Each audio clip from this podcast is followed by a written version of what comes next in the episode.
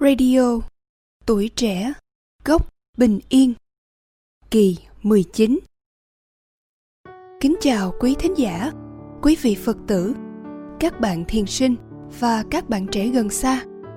Tăng thân Làng Mai là một đoàn thể rất nhiều quý thầy, quý sư cô trẻ.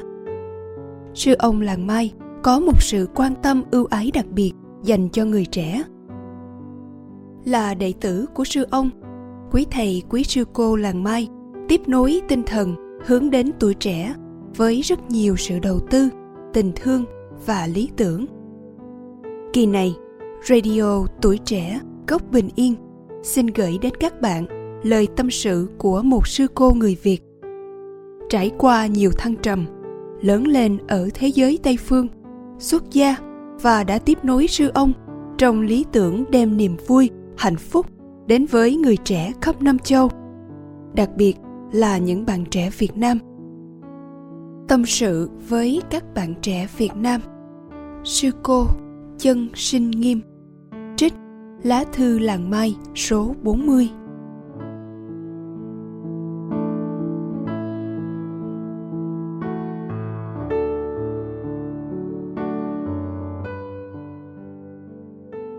Các bạn trẻ Việt Nam ơi, tôi xin gửi đến các bạn vài dòng tâm sự chân tình từ chính kinh nghiệm bản thân.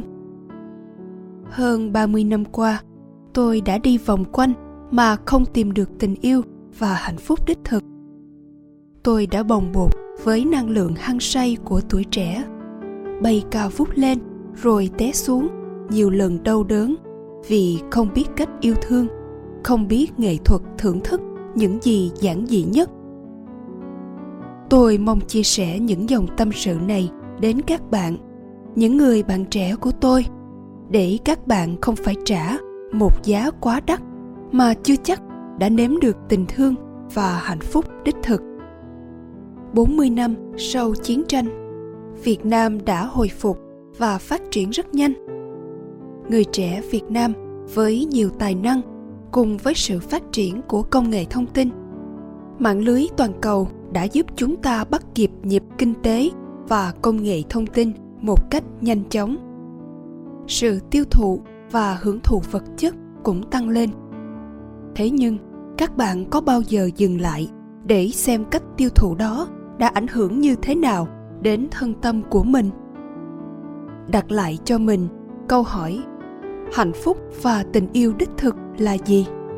Hay các bạn chỉ đơn thuần trả lời những câu hỏi đó dựa theo những hình ảnh và khái niệm đã tiếp nhận từ mạng lưới toàn cầu cùng các phương tiện truyền thông đại chúng?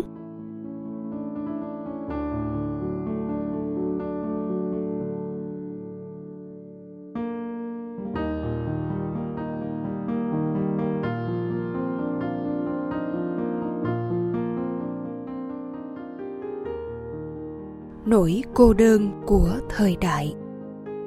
Trong khóa tu mùa hè năm 2016 tại Làng Mai, khi sinh hoạt với các em thanh thiếu niên từ 13 đến 17 tuổi, tôi có cơ hội nghe các em chia sẻ về cuộc đời, về những khó khăn và thử thách của tuổi teen. Tôi thấy xã hội bây giờ quá phức tạp. Mạng lưới toàn cầu phong phú, cung cấp cho các em rất nhiều kiến thức, nhưng cũng đầy dẫy những thông tin không lành mạnh, tưới tẩm sự bạo động, thèm khát về vật chất, tình dục và sự tranh đua giả tạo. Có em chỉ mới 13 tuổi mà đã trải nghiệm tình dục, rượu chè, ma túy, trong khi chưa đủ trưởng thành về tâm sinh lý, lại càng không biết cách xử lý những cảm xúc mạnh và những vấn đề phức tạp liên quan. Các em bị những cảm xúc đó trấn ngự, rồi dẫn đến những bệnh tâm thần như trầm cảm, lo lắng thái quá, bệnh ghiền internet, bệnh biếng ăn, vì không chấp nhận được hình dáng cơ thể của mình. Chính tôi cũng đã từng có nhiều mặc cảm và chán ghét thân thể của mình mỗi khi xem báo phụ nữ và thời trang. Khi mặc cảm, không thoải mái ngay nơi tự thân, thì mình sẽ không tiếp xúc một cách sâu sắc và thật lòng với những người khác được. thời đại văn minh với rất nhiều phương tiện truyền thông, nhưng lại không làm giảm được sự cô đơn và trống vắng trong lòng mỗi người.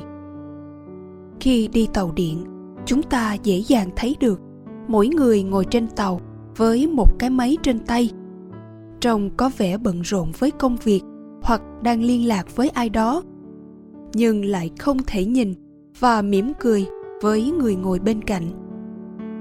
Có những người khi ăn một mình trong quán phải ra vẻ như đang gửi tin nhắn hay vờ nói chuyện điện thoại để bớt cảm giác lạc loài và để người khác đừng nhìn mình như một con người cô đơn và thất bại vì không có bạn bè nào để ăn cùng. Sư ông Làng Mai có nói: thời đại bây giờ mình cô đơn chung với nhau, ai ai cũng như đang ở trong thế giới của riêng mình dù đang ngồi bên cạnh nhau, và có khi không thể nói chuyện với nhau trực tiếp mà chỉ nhắn tin và viết email thôi. Nhiều bạn trẻ đã tìm mọi cách để khỏa lấp sự trống trải trong lòng bằng đủ mọi loại tiêu thụ, lấy những khoái lạc của thể chất làm niềm vui và mục đích của đời mình. Phần lớn các em chỉ biết tình dục trống rỗng, anti-sex, mà không hề có một tình yêu đích thực. Nếu những kinh nghiệm không nuôi dưỡng này là nền tảng đầu đời, thì các em sẽ như người đi lạc đường, tương lai sẽ đầy hoang mang, tâm tối.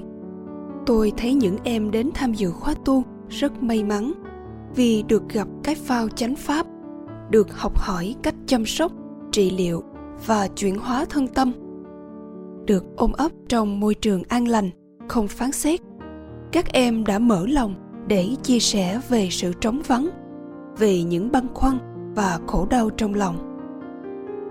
Những khó khăn mà trước đây tôi cho là những khổ đau của người lớn, thì bây giờ các em đã phải trải qua rồi, dù chưa tới tuổi trưởng thành. Sau mỗi khóa tu, các em đã tươi cười nhẹ nhõm ra về với những người bạn mới và một ít hy vọng cho cuộc đời mình.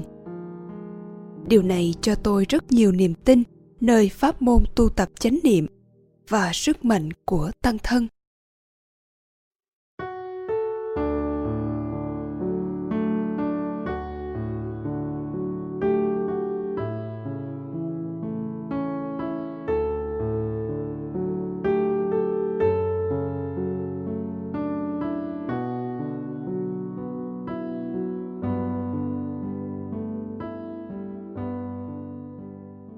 Người trẻ và những cuộc vui chay. Mùa hè vừa qua, ở xóm Thượng cũng đã tổ chức một khóa tu Wake Up. Khóa tu dành cho các bạn từ 18 đến 35 tuổi. Có hơn 500 bạn trẻ đã ghi danh tham dự trong vòng một tuần. Suốt khóa tu, các bạn được ăn những món chay thật ngon, thật bổ, mà không cần phải sát hại một con gà, con heo, con bò hay tôm cá nào. Ngoài ra, qua những buổi pháp thoại, pháp đàm thiết thực với người trẻ, các bạn còn được nếm những món ăn tinh thần rất nuôi dưỡng và trị liệu. Mọi người có cơ hội lắng nghe, học hỏi lẫn nhau. Dù phần lớn không quen nhau, nhưng đều muốn học cách sống tỉnh thức, nên ai cũng mở lòng, chia sẻ rất thật về những khổ đau của mình. Ai cũng cảm thấy thân thiện và thoải mái để bày tỏ con người thật của mình. Cho nên có nhiều trị liệu và chuyển hóa xảy ra trong khóa tu. Tôi rất ấn tượng đêm văn nghệ cuối cùng do chính các bạn thiền sinh trình diễn với chủ đề Bảo vệ đất mẹ. Nhìn các bạn cười vui, tôi cũng vui nhiều vì niềm vui của các bạn chứng minh một điều quan trọng. Cuộc vui chơi chay này cũng vui không kém những cuộc vui chơi khác mà không cần đến rượu chè, ma túy và tình dục. Ai cũng rạng rỡ và tươi mát, ai cũng tỏa ra nét đẹp đích thực được biểu hiện qua tấm lòng biết thương yêu, bao dung và cởi mở. Sự thực tập trở về với chính mình qua những buổi thiền tọa, thiền hành mỗi ngày đã giúp cho mọi người cảm thấy thoải mái trong thân tâm, nên dễ chấp nhận và mở lòng với nhau hơn.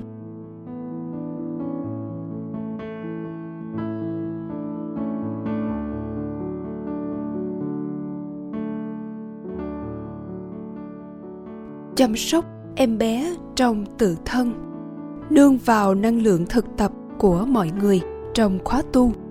Tôi cũng có cơ duyên trị liệu vết thương ngày tôi còn nhỏ. Khi 8 tuổi, đang tạm trú ở một trại tị nạn. Trong lúc vui chơi với các bạn, tôi đã bị một em thanh niên xúc phạm vì em không biết xử lý năng lượng tình dục của mình. Tôi đã trách cha mẹ không có mặt để bảo vệ cho tôi lúc đó. Tôi mất niềm tin nơi cha mẹ và khép kín lòng mình. Tôi lớn lên trong môi trường đầy dẫy những phim ảnh, bài hát và chuyện trò về ái dục. Và vì không có lập trường vững, tôi đã bị lôi cuốn theo xu hướng hưởng thụ dục lạc của tuổi trẻ. Nhìn lại, tôi thấy mình thật sự chưa từng biết tình yêu đích thực là gì, mà phần lớn chỉ là sự thu hút nhau có gốc rễ từ nhu cầu tình cảm hay tình dục. Thêm vào đó, sống trong gia đình, chứng kiến những dông bão do ghen tuông, mất niềm tin vào nhau, tôi thấy những thất bại trong tình yêu, trong đời sống gia đình đều phát khởi từ sự tiêu thụ thiếu chánh niệm, từ những khái niệm lệch lạc và sai lầm về chính mình, về tình yêu và tình dục. Tham dự vào những sinh hoạt của khóa tu, thừa hưởng năng lượng tập thể, một phép màu đã xảy ra, giúp tôi có một cái thấy tươi sáng hơn, chuyển hóa được khổ đau trong quá khứ. Một hôm, tôi đã thấy một thầy cảm động rơi lệ khi nghe một bạn chia sẻ về ước nguyện cao quý cho đất mẹ và tương lai của thế hệ trẻ. Đó không phải là lần đầu tiên tôi được thấy người nam khóc, nhưng lúc đó tôi chợt cảm nhận ra một điều. Thật ra, trái tim của người nam cũng có thể rung động bởi những gì mình cho là cảm động, là tâm linh. Họ cũng có thể rơi lệ trước những gì rất đẹp và lành. Cảm nhận này giúp tôi nhận ra rằng, thẳm sâu trong tâm thức, tôi đã coi phái nam là những người không rung cảm với những cái đẹp tâm linh. Đây là một khái niệm sai lầm đã ngấm ngầm trong tâm thức hơn 30 năm mà tôi chưa từng ý thức. Là kết quả của lần bị xúc phạm rồi mất niềm tin, những khó khăn trong gia đình, đến những thất bại trong tình cảm đã làm cho tôi mất niềm tin vào những người nam. Và khái niệm lệch lạc thứ hai tôi nhận ra được sâu trong tâm thức tôi là đàn ông chỉ muốn một điều: tình dục. Có thể đây là một lời căn dặn của những bà mẹ lo lắng muốn bảo vệ cho con gái của mình, và cũng là điều tự nhiên trong con người. Nhưng với những khổ đau cá nhân từ gia đình và xã hội mà tôi đã chứng kiến đã đưa tôi đến thái độ bất kính, mất niềm tin hoặc khinh thường đàn ông nói chung trong tôi. Trong khóa tu, có một bạn nam chia sẻ với tôi là quý thầy đã hướng dẫn các bạn thực tập sám pháp địa xúc với đề tài chăm sóc năng lượng tình dục. Tôi cảm nhận nơi người bạn ấy một sự chấn động tâm hồn và chuyển hóa rất sâu. Lắng nghe bạn chia sẻ một chút thôi mà tôi đã cảm thấy nhẹ nhàng một cách khó tả. Dường như trong thâm tâm, sự trị liệu đang xảy ra một cách bất ngờ. Những khái niệm lệch lạc về phái nam, về tình dục và những vết thương quá khứ trong lòng như đang được gột sạch một cách kỳ diệu. Tôi cũng hơi ngạc nhiên vì thấy sự chuyển hóa này đến với mình một cách rất tự nhiên. Mặc dù không tham dự vào buổi thực tập của những bạn thiền sinh đó mà chỉ nghe bạn chia sẻ thôi, vậy mà tôi cũng được chữa lành. Sau khóa tu, những điều tôi khám phá đã tiếp tục khai mở những góc còn đen tối trong tâm hồn. Tôi tự thấy những khổ đau trong gia đình của bản thân, đã khiến tôi có những khái niệm sai lầm về người nam, và tôi đã có thái độ bất kính đối với cha và ông nội của mình. Hơn 30 năm, tôi đã khép kín lòng, không tiếp nhận được tình thương của cha và cũng không thân cận được với ông nội. Nay, tôi đã có thể viết những lá thư chân tình làm mới với ông nội, chia sẻ thật lòng những vết thương và thành kiến sai lầm khiến tôi khổ đau. Tôi cũng muốn làm mới với cha, vì nhận ra lâu nay mình thiếu niềm tin nơi cha, cho dù cha đã thương tôi một cách vô điều kiện. Cha tôi thường ít nói, nhưng tình thương và sự nhẫn nại đối với tôi và mẹ thì bao la. Tôi thấy mình đòi hỏi quá nhiều ở cha. Thậm chí có những cử chỉ và lời nói bất kính. Nhưng cha luôn lặng lẽ thương nhịn mà không hề phàn nàn và đòi hỏi tôi phải như thế này hay như thế kia. Trước đây tôi chưa từng thấy như vậy. Nhưng tôi nghĩ khi tôi biết chữa lành những vết thương và nhận diện được những sai lạc trong tâm, thì tôi thấy rõ và biết trân quý tình thương cha dành cho tôi. Nay tôi biết cách thương cha hơn trước. Tình thương đích thực, không đòi hỏi, nhẹ nhàng như làn khói trầm, lặng lẽ mà thơm ngát, chứa đầy sự kiên nhẫn.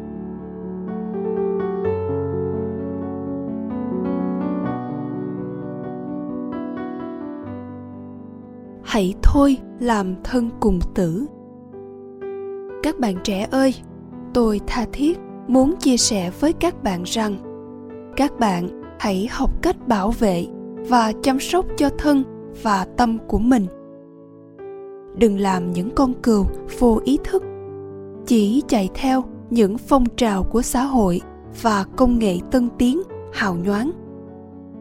Hãy cẩn thận và xem xét kỹ những gì mình tiêu thụ qua các giác quan, từ thức ăn, thức uống, hình ảnh, âm thanh, phim ảnh, chuyện trò hàng ngày với bạn bè và cả những suy tư.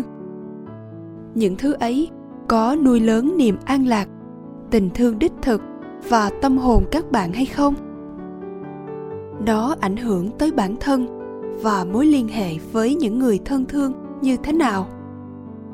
Nếu các bạn muốn biết tình thương đích thực là gì, thì hãy tìm hiểu về chính mình trước. Mình có biết những hạnh phúc và khổ đau trong mình là gì chưa? Qua những lỗi lầm cá nhân, tôi thấy rõ trong tình yêu đích thực phải có yếu tố kính trọng cho chính bản thân mình và cho người mình thương. Từ khi quyết định dành thời gian để tìm hiểu chính mình và không để bị lôi cuốn theo dòng chảy của xã hội, tôi học được cách chăm sóc cho thân thể và tinh thần của chính mình. Tôi chăm sóc bằng chánh niệm, thắp lên ý thức hàng ngày để biết rõ mình đang làm gì, những thứ mình đang tiêu thụ có ảnh hưởng gì đến thân tâm. Từ khi tôi may mắn được ở trong một môi trường lành mạnh, ít tiêu thụ, tôi mới thấy rõ được tầm ảnh hưởng của những gì mà trước đây tôi cho là bình thường, vô hại. Tôi đã hoang mang và đi vòng quanh, chạy theo một ảo tưởng mà không rõ mình đi tìm cái gì. Nhìn qua nhìn lại, nửa cuộc đời đã trôi qua mà tôi vẫn chưa thật sự tìm được những gì tôi mong muốn nhất, vì tôi chưa biết dừng lại. Các bạn hãy tập dừng lại bằng cách để cho mình mỗi ngày một khoảng thời gian ngồi yên, trở về với chính mình. Nhìn lại và lắng nghe những thao thức trong lòng. Hãy cho mình cơ hội được sống ở một môi trường ít tiêu thụ để tự thấy những điều đó ảnh hưởng thân tâm mình như thế nào. Trong môi trường yên tĩnh như vậy, các bạn sẽ có cơ hội thấy rõ những tri giác, những khái niệm sai lầm gây đau khổ cho mình và cho người mình thương. rồi dừng lại để nhìn kỹ mình đang làm gì, đang đi tìm cái gì và muốn định hướng như thế nào cho tương lai, cho cuộc đời mình. Trong bài viết này, tôi không mang đến cho các bạn những giải đáp về tình yêu và hạnh phúc đích thực. Tôi chỉ tha thiết khuyến khích các bạn hãy trở về tìm hiểu chính mình mà đừng sống như người vô thức. Hãy tự đặt cho mình những câu hỏi và tự trả lời cho chính mình. Nhìn lại kỹ lưỡng những ý niệm về nền văn minh với chủ thuyết sống cá nhân, phong trào toàn cầu hóa và cách tiêu thụ vô ý thức ảnh hưởng đến đất mẹ và mọi người trên thế giới. Những cái đó có thật sự văn minh lắm không? Các bạn hãy trở về tìm hiểu, nhìn sâu vào những nét đẹp trong nền văn hóa, tâm linh Việt Nam mà tổ tiên đã trao truyền với đôi mắt mới tinh khôi của một người đang khám phá một cách thích thú, không thành kiến. Các bạn ơi, mình đang có sẵn trong tay những viên ngọc, những kho châu báu mà mình không biết. Các bạn hãy dừng lại, đừng tìm đâu xa mà hãy trở về để thừa hưởng gia tài vô giá mình đang có.